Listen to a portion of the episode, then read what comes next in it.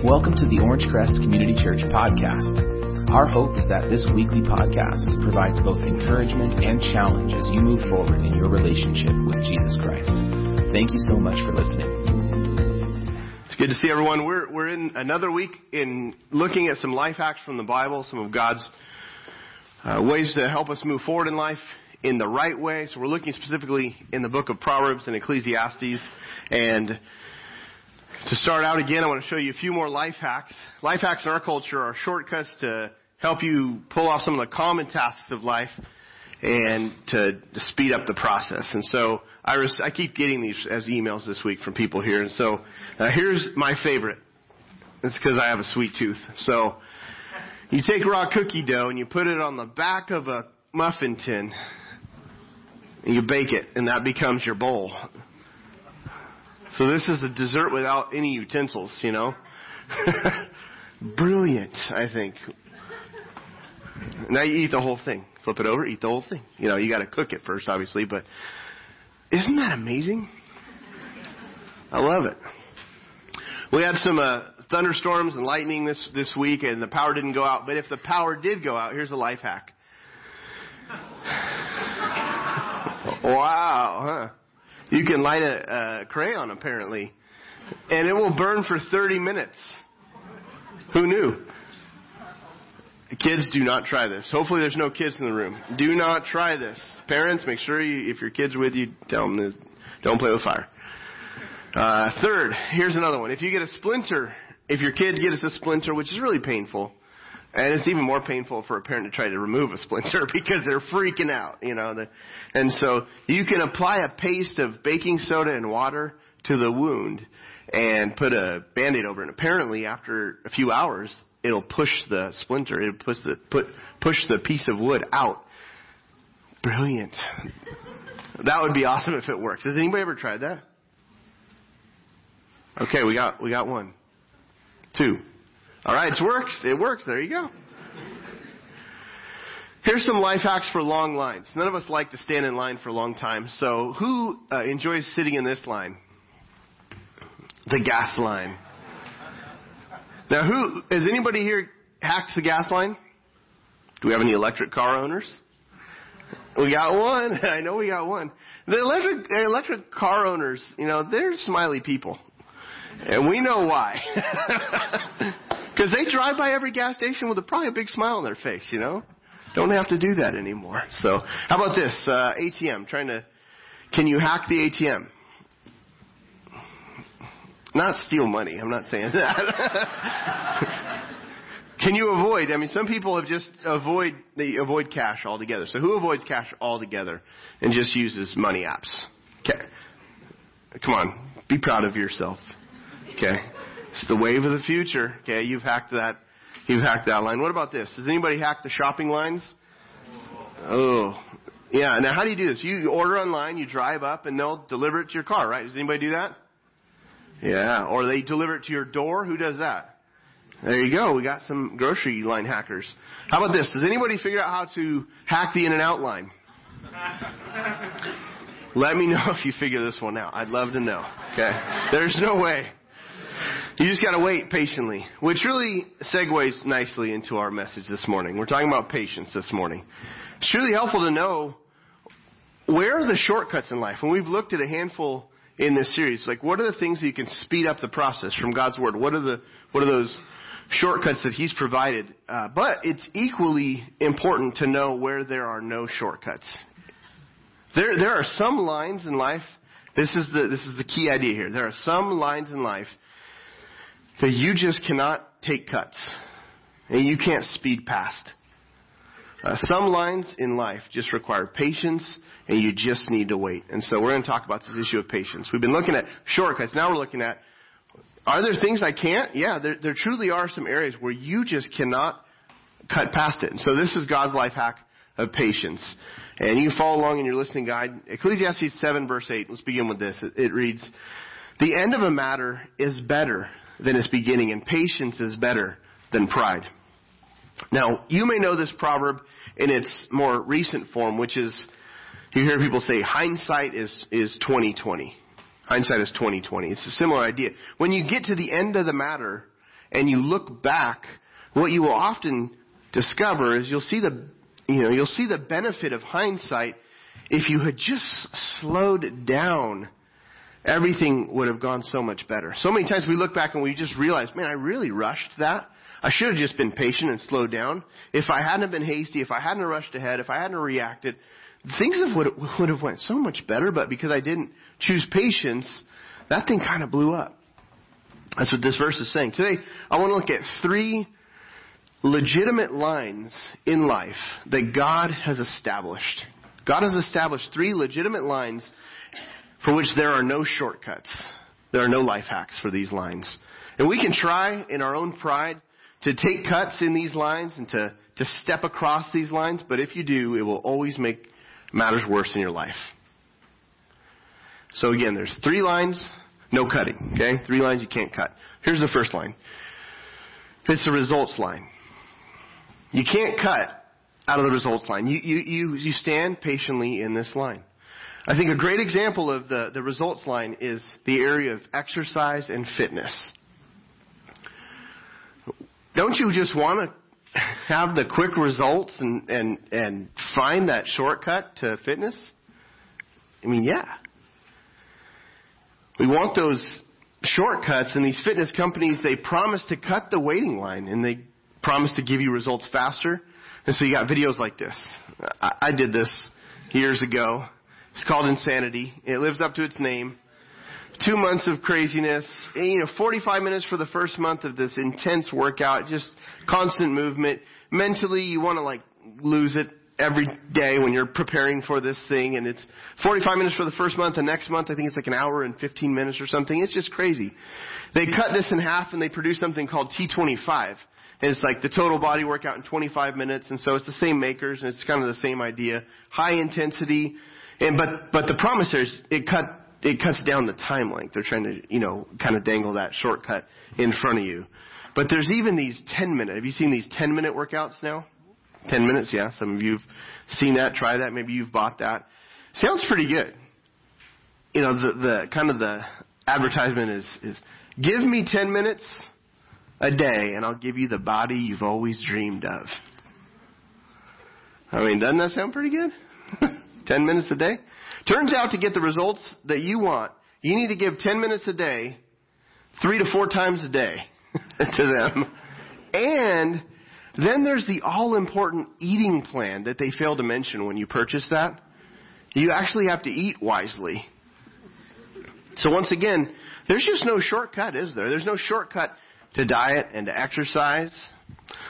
So why do people like this overpromise? Well, because people like me want results fast. We want results quickly in life, and if there's a way that we can reduce the time and the pain of exercise and healthy eating, we'll fall for it. It's just, that's how we're wired. We want to skip past or step out of the results line. Now the focus on results is all across life. It's all across life. We want to see results. People want to see results. If you have a job, they're not just paying you to sit there, they're paying you to produce something. They want to see some results from what they're paying you right now. Or if you're a parent, you're you're not just you're expecting your children to grow up. You're training them and you're you're wanting to see the results someday. You want to see your your children lead productive lives. You're looking for results. If you have investments, again, you're expecting to see returns on your investment. Now results Results aren't bad. They're not bad. In fact, the very first words that God spoke to Adam and Eve, the very first words God spoke to Adam and Eve were, be fruitful and multiply. They were results oriented words. Be fruitful and multiply. The problem is that results for us are, are unpredictable and they take time. So I want to look at a passage that we're going to spend most of our time in this morning. It's Ecclesiastes 11 verses 1 through 6. It's on the front of your listening guide be up here on the screen as well. It's a great description in the Bible of what it's like to wait in the results line. But it reads like a riddle. So when you read it and you first read it, it's confusing at first glance. And so let me read it to you and then we're going to unravel it together more slowly. So let's read it. 11, chapter 11 verses 1 through 6. It says, this is from uh, King Solomon. Cast your bread upon the waters, for after many days you will find it again. Give portions to seven, yes, to eight, for you do not know what disaster may come upon the land. If clouds are full of water, they pour rain upon the earth. Whether a, tra- a tree falls to the south or to the north, in the place where it falls, there will it lie. Whoever watches the wind will not plant. Whoever looks at the clouds will not reap. As you do not know the path of the wind or how the body is formed in a mother's womb, so you cannot understand the work of God, the maker of all things. Sow your seed in the morning, and at evening let not your hands be idle, for you do not know which will succeed, whether this or that, or whether both will do equally well. Crystal clear, right? okay, let's start from the beginning. Cast your bread upon the waters. Okay, what does that mean? Cast your bread upon the waters. He's not talking about feeding ducks. Okay? I've fed ducks up at Lake Arrowhead. It's kind of fun with my kids throw the throw the little bread out to the ducks. They come in. It's a lot of fun. He's not talking about that. He's talking about how much effort it takes to get results in life. If you go down to the ocean or you go down to the lake and you throw chunks of bread into the water, what happens is the wind, the current, and the waves will take the bread. Will take it out, right? And but what happens after many days, you'll find it again. It'll come back to you. It'll return back to you. Much of that bread will be lost to that lake or to the sea. Uh, some of it will sink, some of it may get eaten, but some of that bread that you throw out will actually wash back to you on the shore. What he's getting at is this. The point here is this. It just takes a lot of work to see just a little result in life. It takes a lot of work to see little result. It's not in life a one for one exchange. That's what we would want, a one to one exchange. It's, it's really like this. It's, it's this much work, you put in this much work in life, and you get this much results. The longer you live, you realize that. I put in a lot of work, I get, I get this much results. It's not a proportional, I put in this much work, I always get this much results. Solomon is actually helping us understand some things about how life works and what is out of our control. Because of the nature of effort to results and that feeling so disproportionate, it's so easy in life for us to get discouraged and to give up and to lose heart. And just to think to ourselves, gosh, I'm putting in all of this work and all of this effort and it's just not paying off.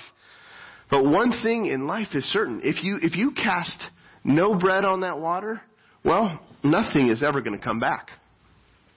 You actually have to cast your bread on the water for results to, to be produced.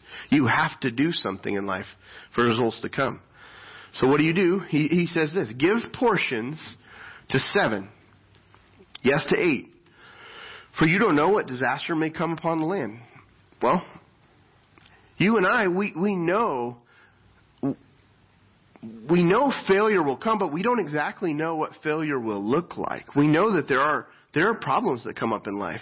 We don't know exactly what they're going to what those problems will be, but we do know there are there are setbacks in life. There's difficulty, disaster. What he's saying is, look, don't let that stop you. Keep giving another portion of your life to the effort. Keep giving. It may be that seven or eight setbacks, you know, before there's a breakthrough and you actually see the results of your work. So he says, give seven, give eight. What you don't want to do is you don't want to quit at attempt number four and just give up. What you want to do is you want to learn from the setbacks in life in whatever you're doing in your life. You're all standing in a results oriented line somewhere in life. You're putting your life towards some things, to work, towards relationships, towards effort, towards objectives and goals. You're putting your life towards some things, and you want to learn from the setbacks and not just keep doing, you know, what would don't don't do what would be foolish. If you find wow that was foolish, then adjust and stop doing that. But expect failure to come up in life. That's what he's talking about here. The point here is this: keep giving portions to it, realizing that the results are never guaranteed in life. We just don't know what's going to come up. We don't know. Why can't we guarantee any results? He, he follows this with some more uh, examples. He gives two examples because there are some factors in our life that are beyond our control and beyond our understanding. So there's two examples he gives. The first one is the weather. Good example of something we can't control, but we have some understanding of it. What we know is this. If clouds are full of water, they pour rain upon the earth. You want to sound like a wise person? Say that to somebody today. You know, if clouds are full of water, they pour rain upon the earth. Brilliant. Everybody knows that. What would be helpful to know is when those clouds will actually show up. Then, if I were a farmer, I would know when I should plant. Because if I can time the planting of my crop when the clouds are overhead, then I can, I can bring in a good harvest. I can produce results. But even with all of our weather forecasting, we just don't know with certainty when it comes to the weather. No one can predict the weather. That's what Solomon, he's using the weather as an example of something that's out of our control, somewhat beyond our understanding. Another example of what we don't know is, is the direction of the future. And so he gives this. Whether a tree falls to the south, the south is that way, or to the north, in the place where it falls, there will it lie. Again, try saying that to someone at lunch. You'll sound like a wise person. Amazing, brilliant insight, right? Hey, it looks like the tree fell to the north. Well, how can you tell? Well, because it's because it's lying to the north. Whoa. Brilliant. What would be helpful to know is the direction and the timing before that tree falls. Because if I bought a plot of land with a beautiful tree and I want to build my house right next to that tree, it would be wise and really helpful to know if I should build my house on the, on the north or the south side. Because after that tree falls and crushes my house, the direction knowledge is a little too late. Would have been nice to know that ahead of time. The falling tree is really just an image of a larger point that he's making that we just have no idea which direction the future is heading in. You don't know the direction of the future. It'd be nice if you did, but you don't know the direction of the future. Like, will the stock market go you know, go up in 2019? Or will the housing market go up in 2019? Or will it go down? Right now people are saying, oh, it looks like it's going to be going down slowly in, in the next couple of years. Well, no one knows for sure. You know when we'll know about 2019 stock market? Well, at the end of 2019, we'll, we'll say for sure. Well, here's what the stock market did in 2019. But that information is it's a little too late after it has destroyed your life, after it's destroyed your investments and your efforts, it sure would be helpful to know some of these things in advance. But we just don't know the direction of the future. And so his major point is this life is a risk. Life is a big risk. It's the reason why so many people decide to step out of the results line rather than waiting patiently in the results line. It's just the decision. I'm not going to put in any more effort. It's too risky. Sometimes people insist on the ideal conditions before they'll put in the effort in life. So that's this next verse. It says, Whoever watches the wind will not plant. Whoever looks at the clouds will not reap. Basically, if you're looking for the indications that will guarantee your success, you'll never do anything in life. That's what Solomon's saying. You'll never, you'll never go after anything. If you need to have success guaranteed, you won't take the risk. The results line in life is always risky. It's always risky. So why do you get in the line? Well, the reason we get in the line is because God runs the universe. He runs the, the results line. He's in charge. So it goes on to say this in verse 5 As you don't know the path of the wind or how the body is formed in a mother's womb, so you cannot understand the work of God, the maker of all things. God himself is the one that runs the result line, the results line. And we can risk and invest our lives and just wait patiently for the results because God is larger than all the risks. He's the number one factor. If we do all of our work unto Him, we don't need certainty and immediate rewards to work hard because we're working for Him and we're trusting Him. And so we, we, we, we go after things in life and we trust Him with the results. And so it continues. It reads the next part. So sow your seed in the morning, and at evening let not your hands be idle, for you do not know which will succeed, whether this or whether that, or whether both will do equally well. So just like a farmer, he's saying, take the risk. Plant your seed in the ground And you're going to have to know it might get blown away by the wind or it might get washed away by the rain. So use your best judgment on the timing, but get out there and sow your seed in the ground. Overall, you have to work hard in all that you do every day. In the evening, you want to get good rest and you want to get ready for the next day and you want to work hard again in the next day. You want to be diligent. And put your hand to the plow in, in your life. Put, put your hand to, to working hard at whatever you do. And what he's saying here is, hey, when it comes to the results line, you got to get in line and you got to be diligent and you got to be patient. And that's, that's the results line. In life, that's, you get in line, you keep working hard and you be patient and you wait. You can't take a shortcut out of that line. If you do, it brings disastrous results for you and those attached to you. If you try to shortcut that. Now, what's really interesting about this passage is that he's using a farming analogy. And most of us aren't farmers.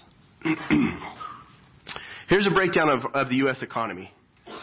The U.S. economy is, is made up of these three sectors. You've got 77% is the service, 22% is the industry or the manufacturing, and then only 1% is the agricultural, the farming sector, okay? Now, what that means is that at most, there might be one person in this room that's familiar with farming. So, do we have anybody in this room that's familiar with farming? I know we have at least one. We have one, maybe two. Okay, and there's a couple, there are probably a couple hundred people in here, so there's your 1%, okay? Now, because of that, some of these biblical analogies, we just don't understand them. They fly over our head because when he's talking about sowing your seed and watching the wind, we're like, wait, what does that have to do with me? What this means is most of us are consumers who enjoy the services. We enjoy the products, but we don't know the process of how those products came to be because we rarely grow what we eat. We rarely assemble what we, what we use. We just forget the process that things just don't appear, do they? No, there's this process. But the process is the line that leads to the product. It's, it's, the, it's the line that leads to the product. And we, as consumers, we often, you know, we want more in life than what we can buy in a store. And God didn't set up retail outlets for us just to walk in and walk out of with the life that we've always wanted. I want a better life. Well, go to that store. Okay. If there were a store like that, we would walk in that store, pay the cost, and walk out a better person. We want the results without the process, but that's not how God has made life to work. Life is more like farming than it is consuming. You know, for example, you can get fast food these days. You get fast food, you can go through a drive-through, but you know what? You can't microwave or go through a drive-through to get a better marriage. You can't drive through your marriage. The whole process hasn't changed on how to build a, a, a marriage from the scripture. Hasn't changed. It just takes time. And you wait patiently in that line. What happens is we often try on God's ways for a little while and it doesn't immediately work. And we say, you know what, I'm done with that. That didn't work. They must be the wrong person for me. So we get out of the results line we try to go and find something else. Or you can order products from around the world and they'll show up tomorrow. Or if you pay even more, they can show up today as long as you can get to the package before the thief that's following the Amazon uh, delivery driver. You can get your products, you know, today, but Amazon can't help you develop godly children. That process of how to raise godly children hasn't changed. God gives it to us in the scripture on how to parent, how to train. And so we get in line and we start diligently working and training our kids. And we work hard in that process and we patiently parent. There's no shortcut. There's no getting out of that line to get that result. There's no shortcut. Relationships, they work the same way. They have a line that we stand in, and that line in relationships is called trust, and there's no shortcut for trust. It takes time to build it. When you break it, it takes time to rebuild it. It just takes time. And so in all of these areas and more, what Solomon is saying, look, cast your bread upon the water, for after many days you will find it again. Get in line. Patiently advance in life. If you're discouraged about the parts of life that aren't coming together, that's because you live here on planet Earth. It just takes time. So be patient as you as you wait on God in this in that line. Waiting on him to bring results. Here's the next line. You can't take cuts out of this line. The difficult people line. You find this all over the book of Proverbs. Difficult people. There's different kinds of difficult people. Uh, you can do studies on this. Uh, you know, I, I read a study this week about one in five people are difficult. There's earlier studies that I'd heard about. I couldn't find it anymore, maybe because it's not backed up anymore. It was one in three individuals are difficult people. So for the sake of fun, what that means, if, if one in three are difficult people, what that would mean is if you were to look to your left, or if you were to look to your right, chances are high that you're sitting next to a difficult. Now don't point at them. Don't look at them. But if you're sitting next to somebody and you say, you know what? No, they're not difficult. No, I know them. And you look over here, no, they're not difficult. You know what that means? Maybe you're the difficult person. So what should you do? Well, you can't, you know, what, difficult people, you know, we all at points are difficult people, aren't we? At points, there's patterns of difficult people, but then there's occasional occurrences where we, you know, yeah, I've had a rough time and I'm, well, what do you do? Do you just get out of that line? Look at Proverbs 15 verse 18. Proverbs 15, 18 reads this. It says, a hot-tempered person stirs up dissension. That means conflict. A hot-tempered person stirs up conflict. But a patient man calms a quarrel. See, anger tries to get other people to behave. When we get angry, we try to get people to behave, but it almost never has the intended results. Anger almost never has the intended results. Because when we get angry at other people, they don't stop. And so that's not the right response. They become more difficult when, whenever we get angry, the conflict just stirs up and intensifies, doesn't it, when you get angry? And what's called for is a patient response. So scripture constantly calls us to choose patience in relationships. That's because difficult people aren't problems that we need to remove, but difficult people are those people that are in need of change. And change is never a quick process. It's never a certain process either. It's a long line. It's a hard line that just requires a lot of patience. And so there's two approaches to standing in the difficult people line. The first approach is this. Put up with it. Aren't you grateful that people put up with you when you're being a difficult person? I mean, aren't you think about that? Aren't you grateful? It's not easier to put up with other people when we realize what people have walked with us through. And so we can start there and just think, you know, I've, I've had my rough patches and I've had seasons where I've been really difficult and people have put up with me. Look at Proverbs 19:11. Sometimes we need to put up with others. A man's wisdom gives him patience. It is to his glory to overlook an offense. Some difficult people are more irritating than anything. They're more irritating than they are really damaging. So you can put up with them. Now there may come a time when you need to address a pattern of, of offenses, but that's never a good first move. So if you're dealing with a difficult per- person, it's never a good first move to just confront the situation. It's never the right first move. It's rarely the right first move. What I'm saying is you need to stand in the relationship line long enough to have a voice in their life. You need to be patient for some time before you can speak into their lives. But there's a boundary. If the level of difficulty is greater than an offense, then you that calls for a different response. Look at Proverbs 16 verse 32. It says, "Better a patient man than a warrior, a man who controls his temper." than one who takes a city. Some people are more than irritating, they damage you through being difficult and angry at points. And they will go to war against you if you let them. They'll speak behind your back. They'll do all sorts of damage to you. And with this type of person, if you just overlook them and only choose patience and only overlook it, they'll gladly run you over in life. And so you can't just put up with this kind of a difficult person. You actually need to do this second thing, and sometimes this is the case. You need to put up a boundary. And there's different types of boundaries. Sometimes you put up with it, sometimes you put up a boundary. And you set a limit. And a boundary line helps protect. In ancient times, in ancient warfare, in Bible times, there were two critical components for warfare. There was the warrior and there was the wall. The wall around an ancient city, the fortified wall, that, or the fortified city with a wall around it. And in relational war, when we go to war with people, the two critical components are this, their patience and their self-control.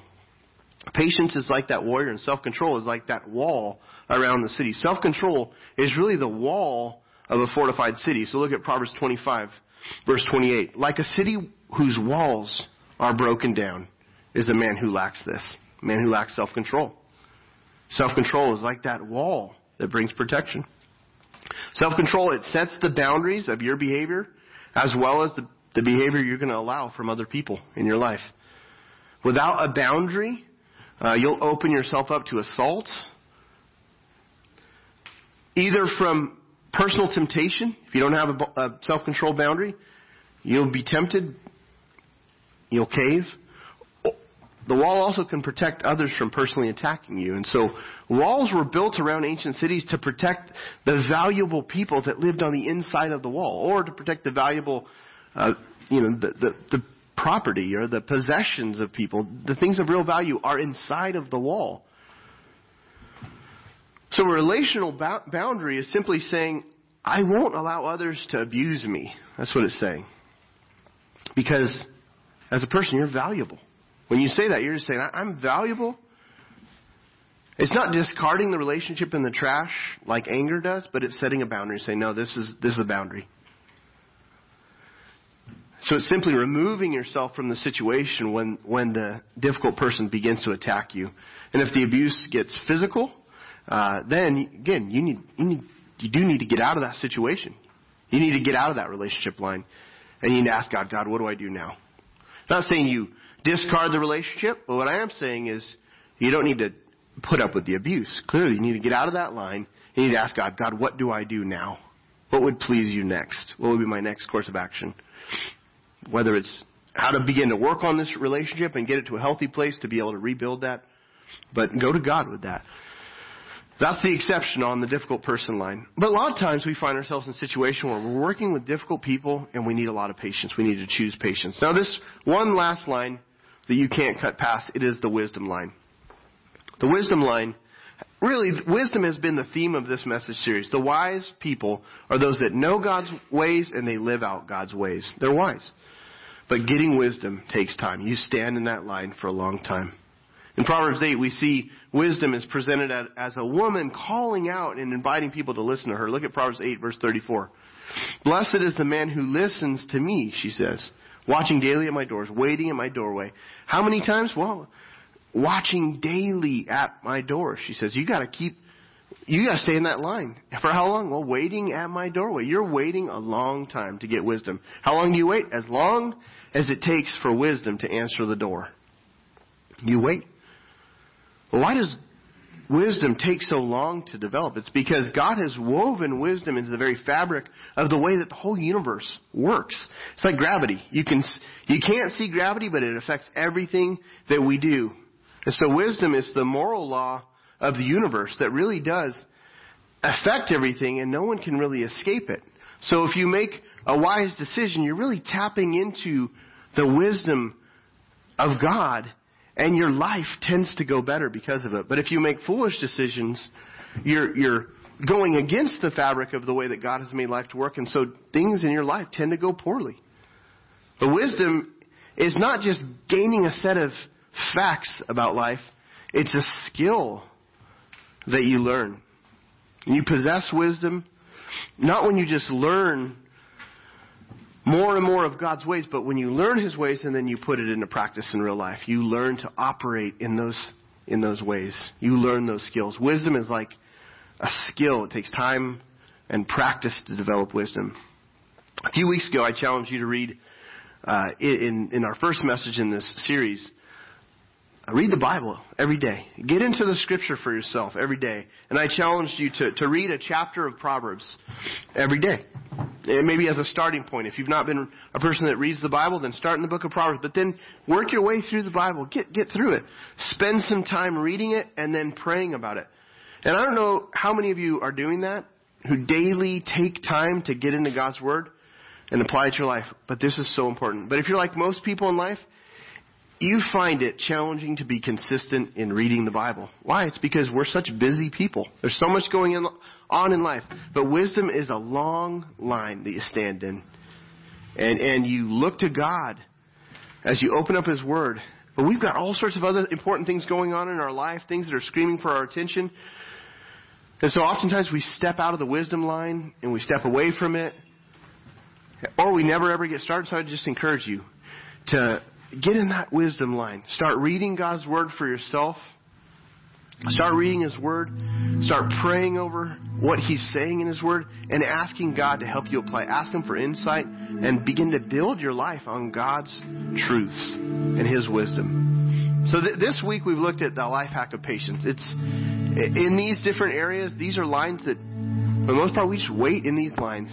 We'll wait on God to see what He's going to do. Next week I want to wrap this series up, and we're going to look at we're going to look over in the New Testament at the ultimate life hack and so I hope you'll come back for that. I hope you'll invite someone with you, especially if they're not part of a church here locally. Maybe bring a guest with you, someone who's exploring Christianity. So here are some next steps to consider on the back of that listening guide. The first one is identify the line where I need to choose patience. Which of these three lines maybe is Mm-hmm. ringing in your mind as the area to give attention, that you need to stay in that line and wait? I don't know which one it is, but which of these does God seem to be speaking to you personally about? Second, pray for blank. This is if God's highlighting something in your mind. Maybe God has brought something specific in this message to you. And you just need to go back and, and spend some extended time praying over that area. I would just encourage you to write that down there for yourself so you can go back to that and revisit the idea later. And then finally, uh, would you invite someone next week? This is a place for you just to put a reminder for yourself. Maybe put a reminder on your phone and, and pray this week as you prepare to invite that individual. So uh, let's let's pray together as we wrap up. Father, thank you for this time, and we thank you for your word and the truth and the hope and the clarity that you give through your word. It cuts through all of life, makes sense out of the challenges, and makes sense out of the confusion. Gives us uh, a sense of purpose and meaning on a much greater level than we can see here now. So, Father, thank you for these things. I pray you give us the strength to apply uh, the specific points of application you brought to our minds this morning. We pray. In Jesus' name, amen. Thanks so much for joining us today. We pray you've been encouraged by the message and equipped to move forward in obedience to God's Word. Join us again next week for another Orangecrest Community Church podcast.